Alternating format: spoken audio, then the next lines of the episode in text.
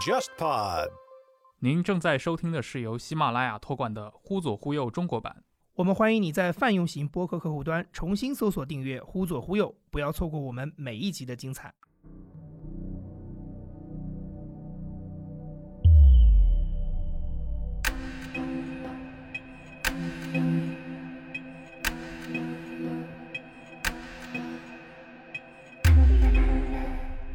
我和导演都是一致做了留白的，我们没有去做过多的去给观众一个就是准确的答案，说她就是一个坏女人。晶晶，你怎么把人鞋给踩了呢？快给人道歉！我才不道歉呢，我又不是故意的。人家又不像你天天有新鞋穿。她不是故意的。这个角色她一上来就失去了女儿，所以我觉得就是这种极端的情感体验也是我从来没体会过的。阿姨今天过来是有点事儿想问你，上周六你是不是在少年宫啊？我上周六在少年宫上了数班的试听课，晶晶妹妹的事情我后来才知道。你别害怕，阿姨就是想问问你是不是知道什么，你是不是有什么隐瞒阿姨啊？你可以跟阿姨说实话。朱朝阳，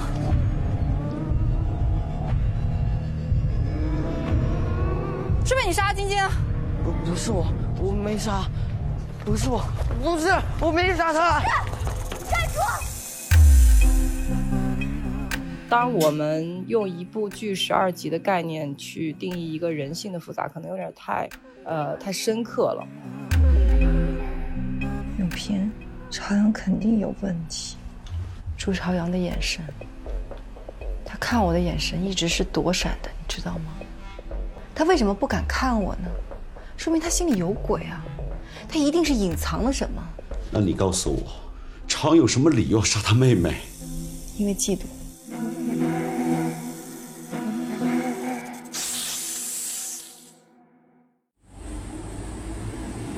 我现在在一家店铺里面，我们在现场拍戏呢，然后现在中午放。各位听众大家好，欢迎收听这一期的忽左忽右，我是陈彦良。然后这一期呢，我们的嘉宾主持也是我们的老朋友作家祝雨洁。大家好，很开心来到忽左忽右。好，没问题，咱们开始吧。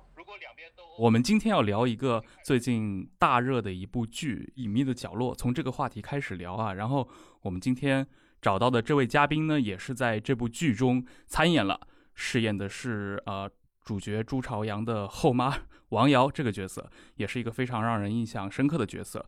这位同学就是李梦。好的，那李梦给大家打一声招呼吧。忽左忽右的朋友们，你们好，我是李梦。最近这部剧是特别的火，雨洁你已经看完了对吧？对，我已经看完了。因为这部剧它有一个特点，就是你一旦看上了你就停不下来，因为抓的你的心太紧了嘛，所以我就把它全都看完了。是的，我自己也是，我大概花了1天功夫就把这12集全部都过掉。然后我也注意到，就是李梦在这部戏上线之后嘛，然后前段时间也是在社交网络通过微博，当时写了一封公开的这样公众表达的形式，呼吁大家请理解王瑶这个角色。所以我想知道，就是你发这条微博的一个出发点是什么？你是注意到了观众和这些舆论已经在议论王瑶这个角色吗？因为这个角色好像挺不讨喜的。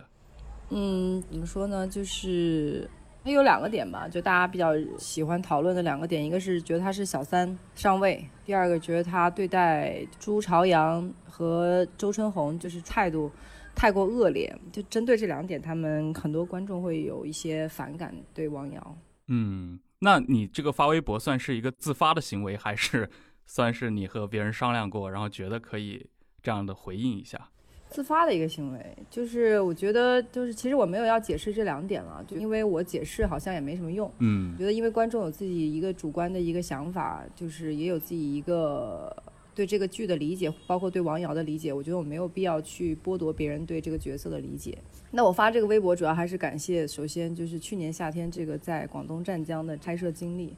因为这算是我正儿八经第一次主演的一个网剧，没想到这部剧就这样爆红了。然后第2个呢，就是也感谢这个角色，因为它带给我的这个人生体验还是不一样的。因为我毕竟是没有做过妈妈，也没有经历过婚姻，所以说就觉得说这个角色带给我的一些人生体验会很丰满，会比我还没有演过王瑶之前要更丰满了。嗯，然后再一个就是这个角色他一上来就失去了女儿，所以我觉得就是这种极端的情感体验也是我从来没体会过的，嗯，会让我对母亲的这个概念会有一个新的认知吧。啊，那像雨洁的话，你看了这个剧之后，你对于王瑶这样的一个角色，你是一个什么样的感受？你的第一感受是什么？我觉得这是一个挺丰富的，然后也比较复杂的人物吧。我不希望说大家总是用道德感去评判一个女性角色，或者是去评判剧里面这些人物是不是遵守道德。我觉得因为在现实中人性都是非常复杂的，那王瑶这个角色她刚好，我觉得她的复杂性就在于就是像刚才李萌说的，她既是一个小三，然后是被大家不耻的这么一个角色，但同时她又是一个母亲。所有的母亲对待自己的孩子其实都是非常无私的，然后都是这种充满了爱的。我喜欢一些有复杂性的人物吧。嗯，其实我想说一下，王瑶不是小三哈，就是王瑶的丈夫跟他前妻离婚以后，他们才遇上的，对，才相遇，才认识，才在一起的，嗯，才结婚，然后才有了新的家庭和新的孩子。嗯，王瑶这个角色其实。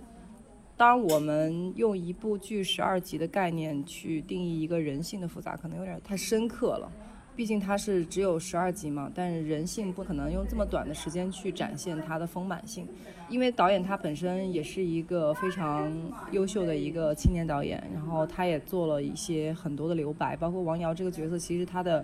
戏份没有那么重，对，但我没有想到就王瑶这个角色能够给大家带来这么大的讨论度和热度，这个是我觉得还挺让我吃惊的。当然在这个基础之上再去探讨他的人性和复杂性，我觉得就是留给观众吧，因为其实我和导演都是一致做了留白的，我们没有去做过多的去给观众一个就是准确的答案，说她就是一个坏女人，或者她就是一个神经病，或者她就是一个疯子，还是说他有他情有可原的地方。嗯，对的，因为在中国的这个舆论语境里面，其实像这种对于组合家庭，尤其对于后妈这种身份，它是有一个公众其实是认为它有一个原罪的嘛，会天然的把它和小三上位这些联合在一起，就哪怕出现比如说你刚刚说的，其实在它的一个原著和它的整个的剧集的背景当中，其实王瑶并没有一个说有一个小三的这么一个身份，但是大家就天然的会往那上面去理解。嗯，对。刚才梦梦说这个剧只有12集，其实我觉得这一点也是非常吸引我和陈建良能看完的一个原因，就是很多剧，中国的剧有40到60集，我们根本没有那个时间和耐心，所以我觉得12集去表现这种每个人物这种丰富复杂，我觉得反倒是特别让我有吸引力，你就特别愿意不停的去回味，不停的去思考那些留白的意义。对，12集的话，它的信息密度也会大很多嘛。对，因为其实就是市场一直在改变，观众的品味和口味也在改变。因为像美剧，包括英剧，包括 Netflix 的剧，他们本身也都是短剧。就是6集、8集、10集、12集这种形式呈现出来，那可能中国市场就是剧的市场这边也能够看到世界潮流的变化，就希望说不一定咱们再用40集或者60集的这种形式去呈现一个故事，能不能变成12集？对，就大家也在做一个挑战和尝试啊，我觉得是这样。对的。就是市场其实也走到这一步了，就这种季播的形式，然后每集可能时间会更长一点，但是总体的一个集数会变得就是更短，比如说在10集或者20集以内。对，我注意到你其实很有意思，就是你最早的一部戏其实也是一个单亲妈妈的角色是吧？就在那个《天注定》里面。对，那当时的那种就是因为那会儿你可能还非常年轻啊，就那会儿对于那个角色，比如说她同样作为一个母亲，你的一个诠释跟今天比如说你回想你去饰演王瑶这样的角色，你觉得你个人对母亲这种身份的理解，她在你的演绎上她有什么一些直接的表现吗？这种区别？因为天注定那个角色她相对还是怎么说呢，就是母亲的那个面相展现的非常非常少，其实就是一句话，嗯，让观众知道哦，原来这个角色是一个妈妈，然后19岁有个孩子3岁了。对，他只是用一句话一句台词去展现，他们完全没有展现他跟孩子之间的关系。那么走到就是比如说像今天《隐秘的角落》，其实也经历了将近10年的时间，我个人也在成长，然后对于这个母亲的定义也在不断的变化。其中包含我对我自己妈妈的一个感受，也包括就是我对我自己本人成长的一个感受。所以王瑶最后能到我手里，我觉得一个是可能我自己也有足够的能力和精力去呈现它，然后再一个就是也是一个缘分吧。嗯，今天早上我还在看到那个就是澎湃他采访了秦昊嘛，然后秦昊在里面大概也是对自己的现场的一些表演进行了一些阐释，然后他也提到说那个辛爽在指导这部剧的时候其实给了演员很大的一个自我发挥的空间。你刚刚其实提到了其实王瑶的戏份不是特别重嘛，就这块你觉得你个人的话对这个角色自己的诠释空间相对的多吗？其实挺大的，因为怎么说呢，就是当时这个就是辛爽导演最后定了我来演之后，其实我也很吃惊，因为我本来没有想过我能演这个角色的，因为对于他们来说这确实挺冒险的，因为我毕竟年纪，然后还有我的那个就是表演经验来说，就是相对秦昊啊、张颂文、王景春几位老师，真的还是就是差距还是挺大的，包括刘琳老师。因为他们都是前辈嘛，然后再加上他们本身都已经有很多很多的代表作品了，包括他们也是经验非常丰富的老戏骨了，所以我其实当时他们把这个角色交到我手里的时候，我是也是会很有压力吧，在当时那个情况下。嗯，所以你一般会怎么去揣摩一个像王瑶这样的一个失去了女儿的妈妈她的一个心态？你会去比如说通过什么阅读一些社会新闻，就是等于是观摩别人的一些真实发生的事例嘛？对，我当时有参考江歌案。哦，嗯，对，然后包括当时导演也给我看了一些，就是包括在战场上牺牲的一些士兵的一些图片和资料吧，然后让我去体会做母亲的一个感觉。包括刘琳老师也会跟我讲，包括就是像宋文啊、王景春啊，他们这些老师们就是也都会给我就是讲他们做父亲，包括做母亲的一些人生体验和个人感受吧。嗯，每位前辈都帮我很多，包括辛爽导演也好，会给到我很丰富的一个信息量和素材量，让我去能够更好的融入到王瑶这个角色里面。嗯，你刚提到了其实你参考了那个江歌案，这个是因为当时像这个案件它给你留下了很深的印象吗？对，给我留下蛮深的印象，而且它的时间周期非常长，就是这个案件的周期，因为那个江歌的母亲一直都在不停的去上诉和翻案替江歌。对，我听说好像你在好几年前，当时应该是在飞巴黎的一次航班上就读了《隐秘的角落》它的原著《坏小孩》这本书，所以这个好像也挺偶然的，就是这次的参演是你主动接触的吗？对，这次是的，就是因为我是2016年的时候看了这本书，然后当时看完之后觉得这本小说写得非常好，它是我看过的就是在国内的一些犯罪类、刑侦类和悬疑类的这种题材类一个角度非常新颖的一个视角，它是一个青少年的一个视角，它从小孩的视点出发的。那其实他没有去定义小孩就一定是天真善良的，也没有定义大人就一定是复杂和险恶的，就是这个观点让我会觉得很特别。嗯，所以当时我看完那本书以后，我就觉得说如果这本书拍出来一定会是个爆款，只是不知道谁敢接这个项目了。是的，所以后来你是听说了当时在就是剧组已经在筹备这个剧了，然后主动接触了。对，我当时看到朋友圈有人发这个筹备的信息，然后我就有问身边有谁认识这个剧组的这个制片团队或者是承制方，这样能够更方便的接洽到他们。嗯，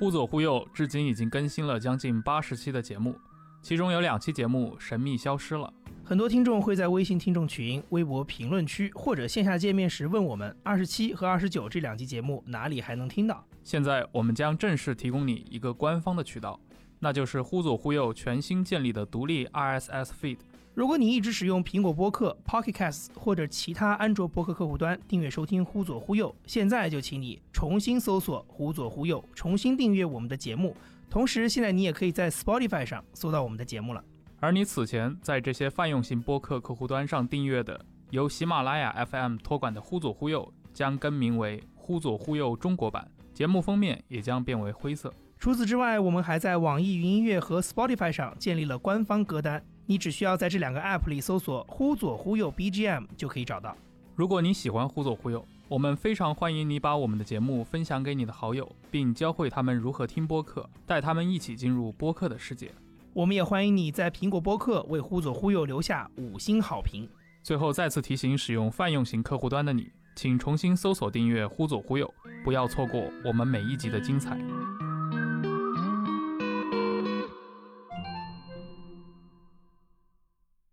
哎，我想问一下雨杰，就是你个人的话，你在看这部剧之前，你有接触到他的这个原著吗？哦，我没有看过这一方面的原著，我很少看青少年罪案题材的小说，犯罪题材。对，然后我觉得好像前几年像什么《烈日灼心》啊，《白日焰火》那些戏都非常的吸引我，但它是一个成年人犯罪。是的，儿童犯罪对我们来说是一个特别陌生的一个题材吧。而且我们会觉得我们大的社会对这种犯罪题材的作品本身就不像西方很多国家就是那么宽容那么丰富，然后特别是到了这种儿童犯罪好像又很敏感，因为你看前一段时间的新闻，很多学校或者是父母他们一直要求儿童要有正能量，所以我就看这部戏的时候我就觉得特别的压抑，没有任何的正能量，然后最天真最无邪的儿童反倒是做出了就是让你觉得细思极恐，让你觉得非常恐怖的一些行为，然后他们的想法其实比成年人有的时候更加的暗黑。这个时候你怎么去面对这样的一个剧，你会想这样的剧带给社会的一个冲击是什么？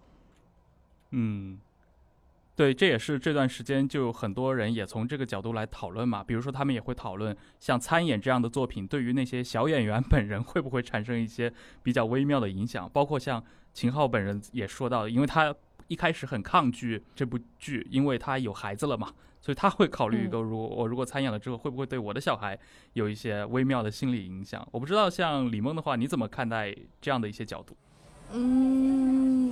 其实我觉得这个社会需要有更多的一个就是开放度，就是去揭露一些别人没有谈论过的一些视角和话题，就我们不能就是活在一个假想空间里面，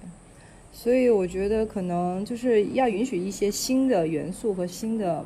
题材涌进这个市场里面来，而不是永远就是围绕一个固有的一个思维模式去创作。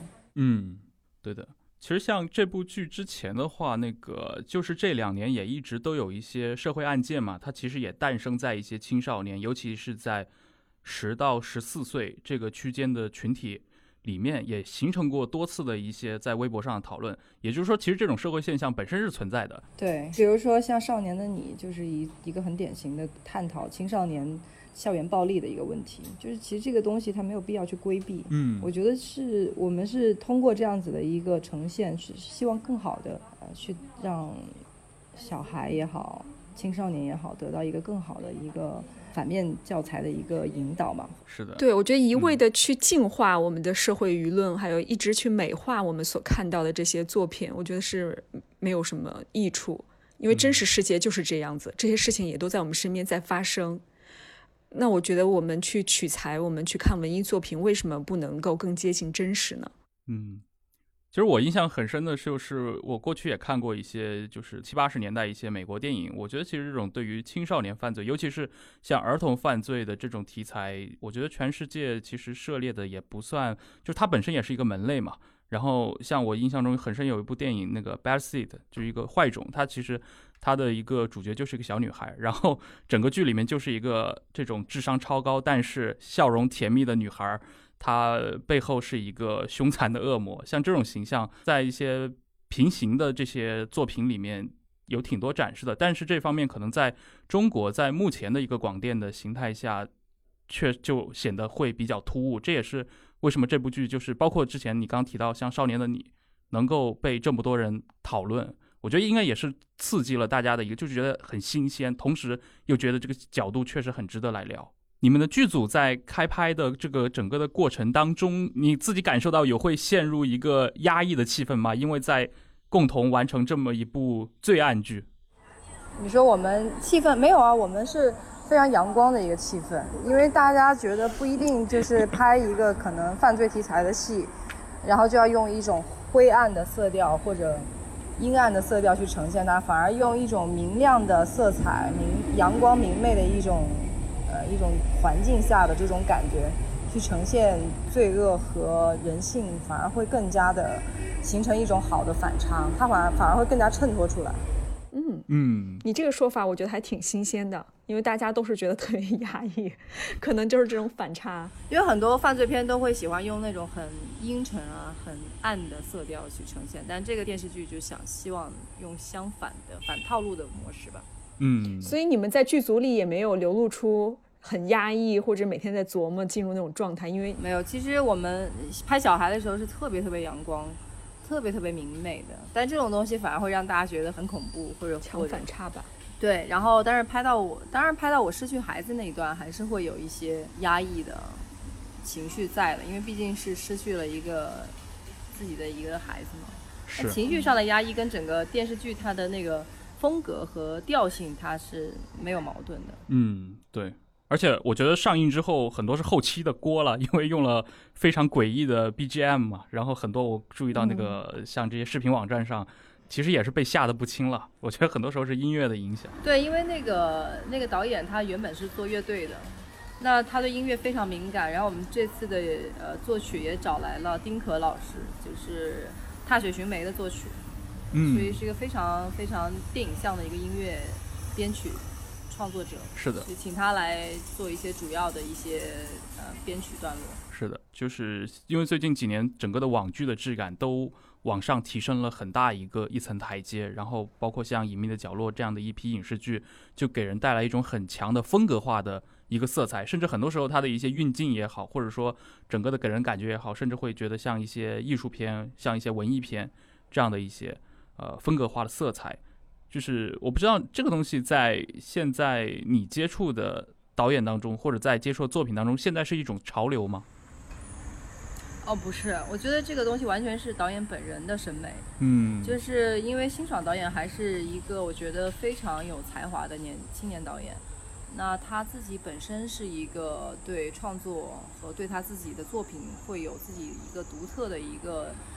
审美和他的一个独特的视角。和他一个独特的一个对这个故事的呈现的一个想法在里面，所以呢我觉得这个剧之所以能做成现在这个样子，离不开导演也好，包括我们整个承制方、制片方、制片人，包括编剧，就是一个团队运作的一个结果。它不是说就是这一部剧影响了整个网剧市场，而是说我们这个团队它在很用心的打造这个剧。当然我觉得这部剧出来之后，可能其他的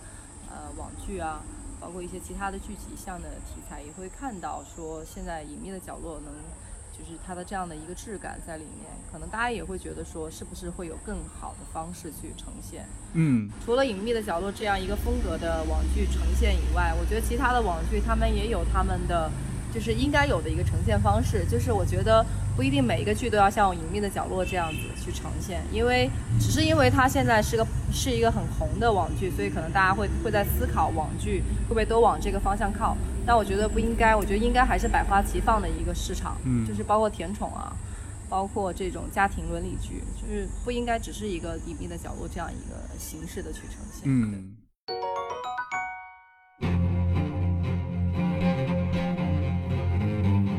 本集《忽左忽右》由新事项赞助播出。新事项今年推出了他们的第一堂心理课——积极心理学。你可能听说过它的另一个名字——哈佛幸福课。所谓积极心理学，通俗点说就是让你重新认识自己有多了不起。这堂课的主讲人是清华大学的赵玉坤博士。你好，我是清华大学心理学博士赵玉坤。新事项的团队告诉我，最让他们感到无力的一件事情就是每天收到的上千条留言中有太多关于生活的困惑了。但其实真正的力量是从内部产生的，或者说是需要你从内心去唤醒的。积极心理学就是这样一门帮助你发掘自己力量的科学。在赵玉坤的积极心理学课程中，你将收获45个有用的心理学知识点，免费赠送的20个专业心理学测试，还有更多来自普通人的真实案例。现在就通过微信搜索公众号新事项，并回复忽左忽右心理学，获取赵玉坤的积极心理学课程的购买链接。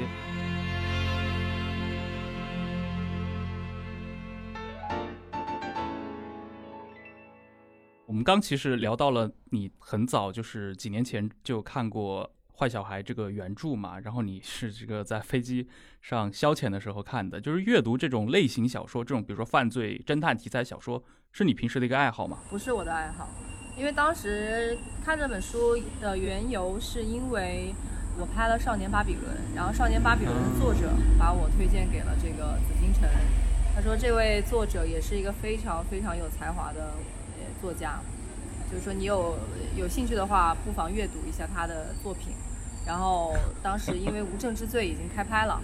所以我就想说秦昊为什么会接《无证之罪》，应该那是秦昊的第一部网剧吧。对，所以我就觉得很好奇，因为秦昊在我的印象里面，秦昊老师是娄烨的御用男演员，应该是没错，就是只拍电影的。对，所以我也很好奇他为什么会接《无证之罪》，我就看了一下这个紫禁城的书，果然就是确实是非常的吸引人的一个作家的作品。突然让我对路内产生了好感。路内又帮你介绍了一个我也没想到很好的作品，而且路内也是介绍我和李萌认识嘛，很多年前。他觉得我们两个可能会比较有话聊。对，因为路内老师很满意我演的白兰，就是少年巴比伦那个角色，所以他觉得就是应该让他身边其他的一些把影视版权卖出去的作家也能够知道我的一个在演员上的一个潜力吧，所以把我推荐给紫禁城，就是这样一个源头。对，这个我是万万没有想到。彦良，你有看那个《少年巴比伦》这部剧？我没有看他的剧，但是我读过路内的那个原著，那个陆小璐嘛，就是他这个对工厂这一代的描写，我觉得我当时就很喜欢，因为他的那个第一章我印象很深刻，叫《悲观者无处可去》，好像是叫这么一个题目。我是没有想到他路内，因为在我心里面是一个还是一个偏严肃作家嘛，我没有想到他原来对网络文学也有这么多的关注啊。对，没有。其实紫禁城不认为自己是一个网文作家，他觉得他自己也是严肃文学作家。我们刚讲了那么多关于《隐秘的角落》的这部剧嘛，然后像也说到了王瑶这个角色，也让就是这么多观众有这样的热议。其实我觉得像李梦过去几年在很多作品当中都出演过类似的一些角色，甚至有一些角色他的戏份是远远少于王瑶的，但是都能够给大家就是观众一些很深刻的印象。就是很多人会认为你身上的一个文艺片的风格特别突出，甚至认为你天生自带文艺片气质。因为这个都是别人的评价嘛，就是你自己是怎么看待这样的一些议论的？这个关于这个文艺质感的这个东西，因为我可能是因为文艺片出身吧，因为我最早拍戏就是拍文艺片，那所以可能就是早年刚入行的时候。大家对我定了一个性，然后觉得我是一个比较文艺气质很浓郁的一个女演员。我不否认这一点了，我不否认这一点，但我觉得我不止于此吧。你个人在作品里面表现的那种就整个人的气质，我觉得还是蛮突出的，包括这些表情神态啊，就是那种叛逆感和疏离感。你在生活中会被朋友这样评价吗？没有，朋友都觉得我挺逗逼的，没有觉得我特别文。我觉得他挺兴高采烈的。对，我朋友没有觉得我特别的那个什么很文艺啊，然后好像很诗意啊。但也不是哦，我觉得你是少见的还在用豆瓣的女演员吧。对，但我就真的很喜欢豆瓣，我觉得豆瓣很好玩，而且她也经常发一些内容也跟其他女演员不太一样。我觉得可能其他女演员很喜欢就是美图过度的自拍啊，或者是发一些自己这个在剧组里面或者跟明星在一起的一些生活的合影，但是好像梦梦在豆瓣给你的感觉，她不是一个女演员，她就是一个文艺青年，她发的所有的内容都是文艺青年会发的东西。我觉得每一个人的面孔呈现的气质主要跟他的经历有关吧，就你走过的路、读过的书、见过的人、经历过的事情，会最终成为你现在的样子。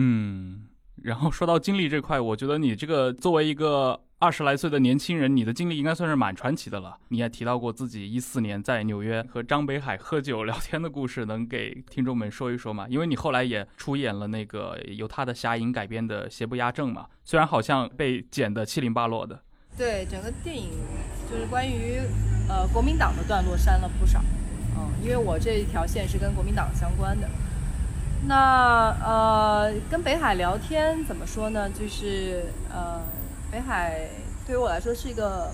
是个很老朋友了，可能我从来没有见过他，也不认识他，甚至也没有读过侠影，但是就是14年去 New York 的时候，在那个纽约 SoHo 那边跟他喝酒，大家就天然的有一种就是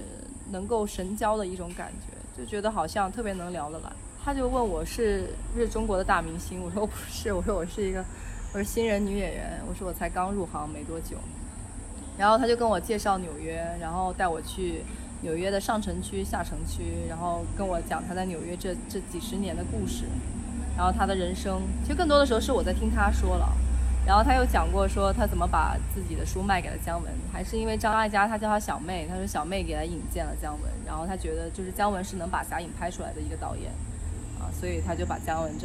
他就把自己的侠影这本书卖给了姜文，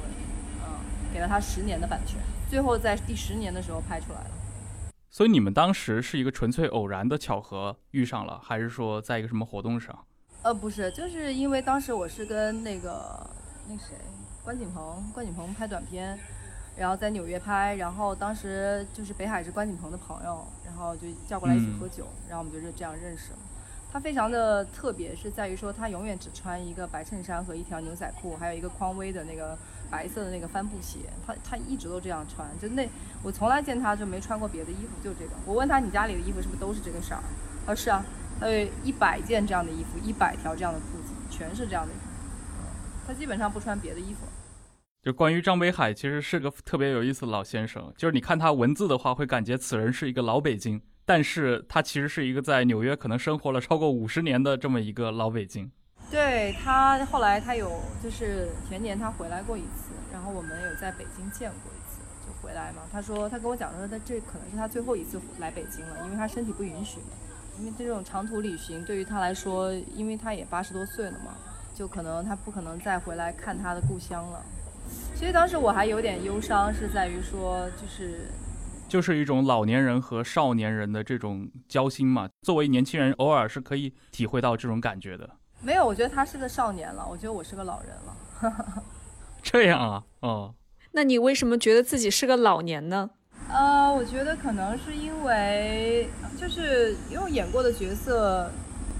很多时候大于我所经历过的人生嘛。杨德昌有句话说得特别好，就电影会延长你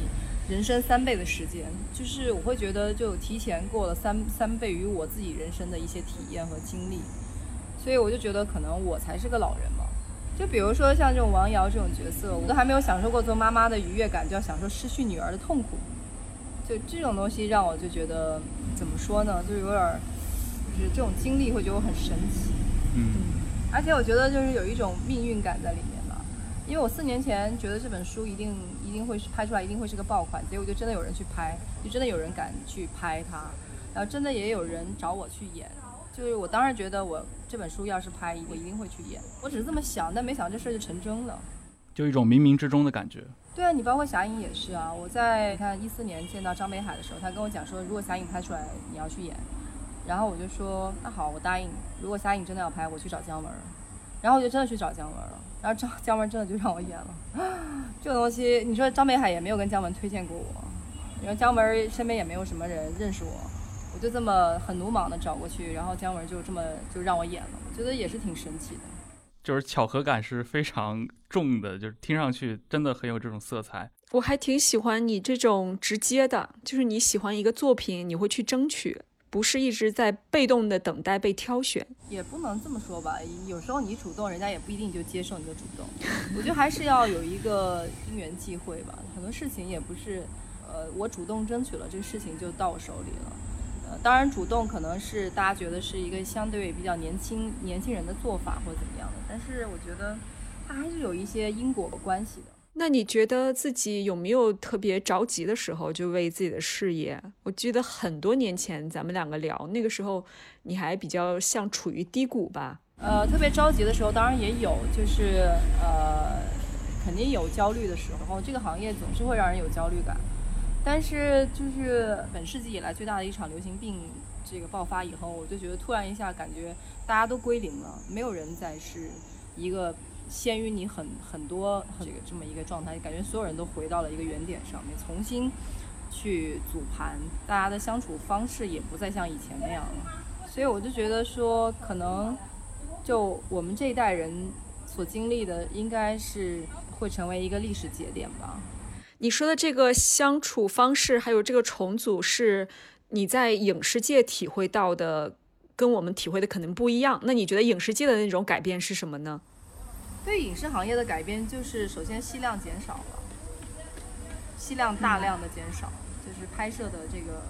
数量。你在这种只是当成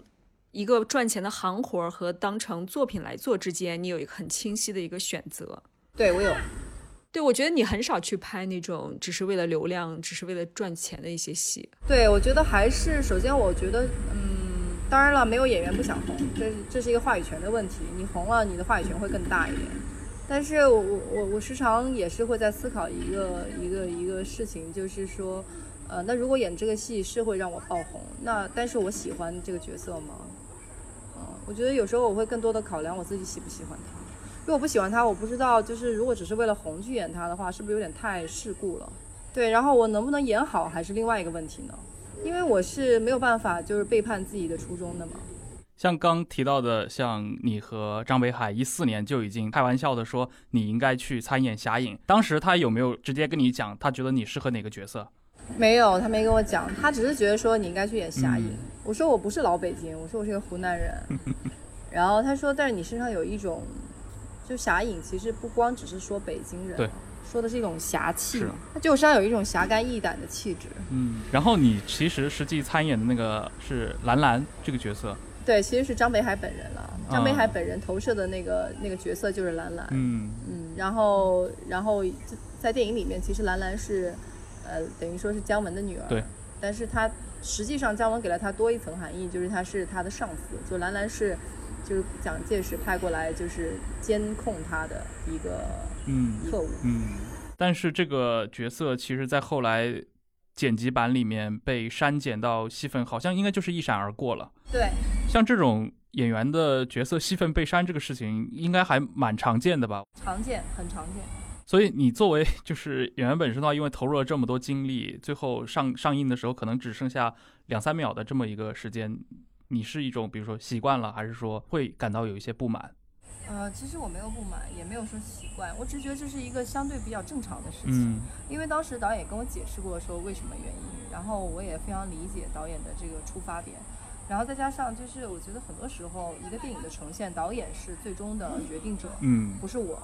因为这个电影拍出来不是为了我，拍出来是为了所有的人，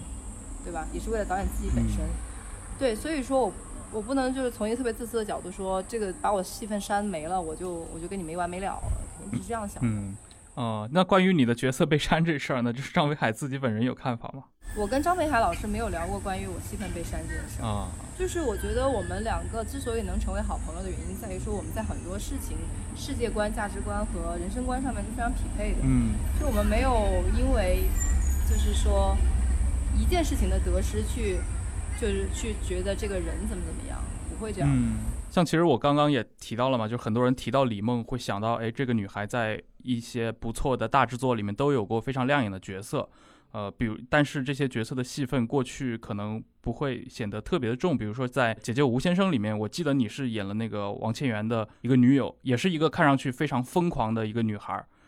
但我看到你在一些别的媒体上吐露过嘛，其实你说你作为演员本人对这类男人戏里面的一抹红这种角色，你是感到有一点厌烦的。对，是这样的，因为我觉得演员不能原地踏步啊，你永远去演这种角色没有意义了，我已经演过了。哪怕是斯皮尔伯格来找我，我也不会演的。我觉得就这种只有1-2分钟呈现的角色，这个对我来说实在是没有必要了。我要演就演一个完整的女性角色了。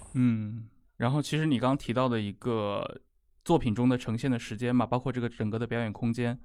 最近1-2年也有不少的中年女性演员开始，她在为自己所代表的这个女性群体发声。我记得像当时像海清他们呀，都是有个公开呼吁的，就呼吁大家关注演艺圈的这个性别不平等了。其实背后是一个中年女性演员，她们和男性演员在接戏难度，包括她们在一些剧本的空窗期上，确实是有很大的一个差别的。我不知道你本人有过这样的一些观察吗？其实于我而言还好我觉得我倒没有觉得有这么大的不对等的待遇，但确实这是个男性社会，你不能否认，对吧？而且男性在自己的生理条件上天然也比女性拥有一定的优势，但是我觉得这个东西其实没有关系的呀，这个世界上也有很好的女演员、很好的女导演、很好的女摄影师，就是不用就是只是看自己眼前这一亩三分地，你要放眼全世界。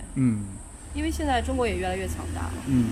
其实我们要 PK 的不只是中国的女演员，而是跟全世界所有的女演员一起来对话啊，不是说只是为我们自己而已，包括所有的女性。对吧？所以说我们要关照的还真不是这一点点。我觉得好像这2年应该会好一些吧。确实之前女性必须要扮成傻白甜，要非常的装嫩才能拿到一些角色，但是我觉得比如说我作为一个女性观众，我希望看到更丰富的角色的塑造，也希望看到更多丰富题材的这样一些作品，单纯的那种傻白甜的戏我是完全没有兴趣。我们也很需要看到更多的一个丰富的女性的样本，我觉得这些样本的存在非常的重要，会给一些女性带来信心，给她们信念，然后也是更加真实吧。难道在中国所有的中年女性都会要消失吗？好像中年女性都已经洗睡了，然后就不再出现在我们的视野里，但实际上不是，她们都在各行各业在发挥她们很重要的一些作用。我觉得首先先关照自己吧，我自己觉得就这个事情首先先关照自己，我们先把自己搞明白了。就是因为我感觉一说就说什么要为行业女性发声，其实我们首先应该考虑你是什么样的人，你所经历了什么事情，你经历了哪些，那是你最了解最清楚的，我们再去谈感同身受这件事。像我自己很多时候我就会先去问自己，然后我再去想是不是其他的人所经历的感受跟我是一个样。但是你好像也在媒体上说过，其实你比如说你有一段时间看那个82年的金智英，你也会产生一些共情。对，因为那本书是我一个朋友推荐给我，说那本书在韩国卖的特别火，但是韩国不是拍了一版出来？是的。对，就讲家庭主妇的。对，就是男主外女主内，他觉得这个模式他受不了，他觉得能不能我主外你主内，我们改变一下。然后这本书在韩国其实是那种就是韩国的女性会给他打很高的分，然后男性是打1分的那种，当时也是形成了一个社会事件大讨论。对，会有，但是。韩国社会现状跟我们完全不一样。对的，所以中国女性在社会的地位还是挺高的。不过我觉得这点很反讽的一点就是，韩国的女性的地位是比中国女性地位可能在真实的情况里面是更低一些，但是你发现他们的文艺作品的宽容度却比我们要高很多，就是他们很多这样的题材可以拍，也很多人去关注这一方面女性命运的题材。而我们还是男性的这种主导的戏比较多，就是关于真正的去关怀一个女性个体命运的这样的作品其实是少很多的，就这个是一个特别不一样的地方。对，但我觉得中国也会慢慢进步的，就是需要时间，只是没那么快而已。是的。所以你比如说你本人在对于剧本的选择上，比如说将来的话你会有这种意愿吗？比如说出演一些更带有女性意识一点，或者说更强调这个女性是一个大女主的，也就这也是一个最近几年很流行的词汇嘛。我觉得大女主是一个方向，另外一个方向就是你用什么角度去讲女性，讲女性的困境也好，女性的出路也好，女性的觉醒也好，我觉得这个角度很重要，是切入口。至于角色大小，我是觉得没关系，但是角度很重要。但肯定不是那种什么一抹红了，那个就没必要了。好，那非常感谢李梦这次做客忽左忽右，也感谢各位的收听，我们下期再见。大家再见。好的，谢谢朋友们。